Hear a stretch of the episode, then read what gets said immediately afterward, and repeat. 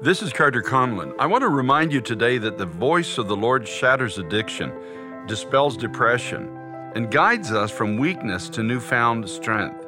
His voice unlocks prison doors, sets the captive free.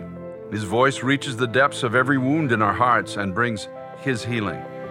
When we're blinded by uncertainty, His voice illuminates the path ahead of us. His voice empowers us to believe that through Jesus Christ all things are indeed possible. Let us heed the voice of the Lord and embrace today His transformative power. Rise up today, take hold of His promises, and step into the freedom and boundless possibilities that await. Hear His voice today and say yes to the call.